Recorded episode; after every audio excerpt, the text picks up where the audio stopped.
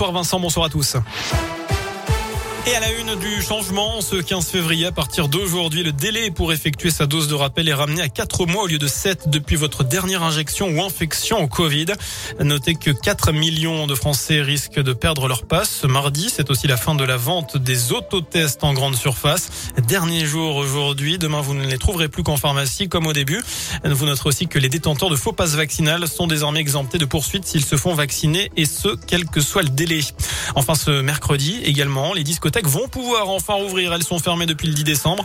Demain, ce sera aussi le retour des concerts debout et la possibilité de se restaurer dans les lieux accueillants du public, comme les cinémas, les trains et les stades. J'invite toutes les femmes qui souffrent et ont souffert en silence à se libérer enfin. Les mots euh, ce matin de Fanny Agostini, l'animatrice clermontoise qui vit aujourd'hui dans une ferme en Haute-Loire, annonce dans Mediapart avoir porté plainte contre Jean-Jacques Bourdin. Elle accuse le présentateur vedette de BFM TV d'agression sexuelle en 2013. Lui nie les faits. Une enquête de police a été ouverte. Une enquête interne a aussi été lancée au sein de la chaîne.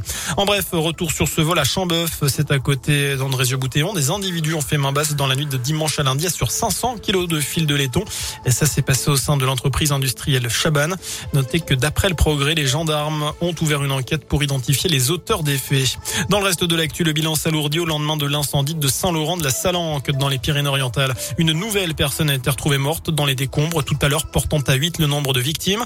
Les pompiers étaient à la recherche d'une femme de 66 ans, la dernière personne portée disparue à la suite de ce feu survenu dans la nuit de dimanche à lundi. Du sport et du basket à suivre ce soir. Le choc à la Halle Vacheresse. La chorale de Rouen en reçoit le leader du championnat. C'est Boulogne-le-Valois et c'est à partir de 20h. Et puis une affiche de gala au Parc des Princes. Mbappé, Messi, Benzema.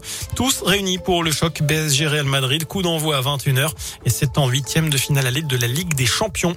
Voilà pour l'essentiel de l'actualité. Prochain point avec l'info. Ce sera dans une demi-heure. D'ici là, je vous laisse en compagnie de Vincent. Passez une très bonne soirée. Merci beaucoup Sébastien.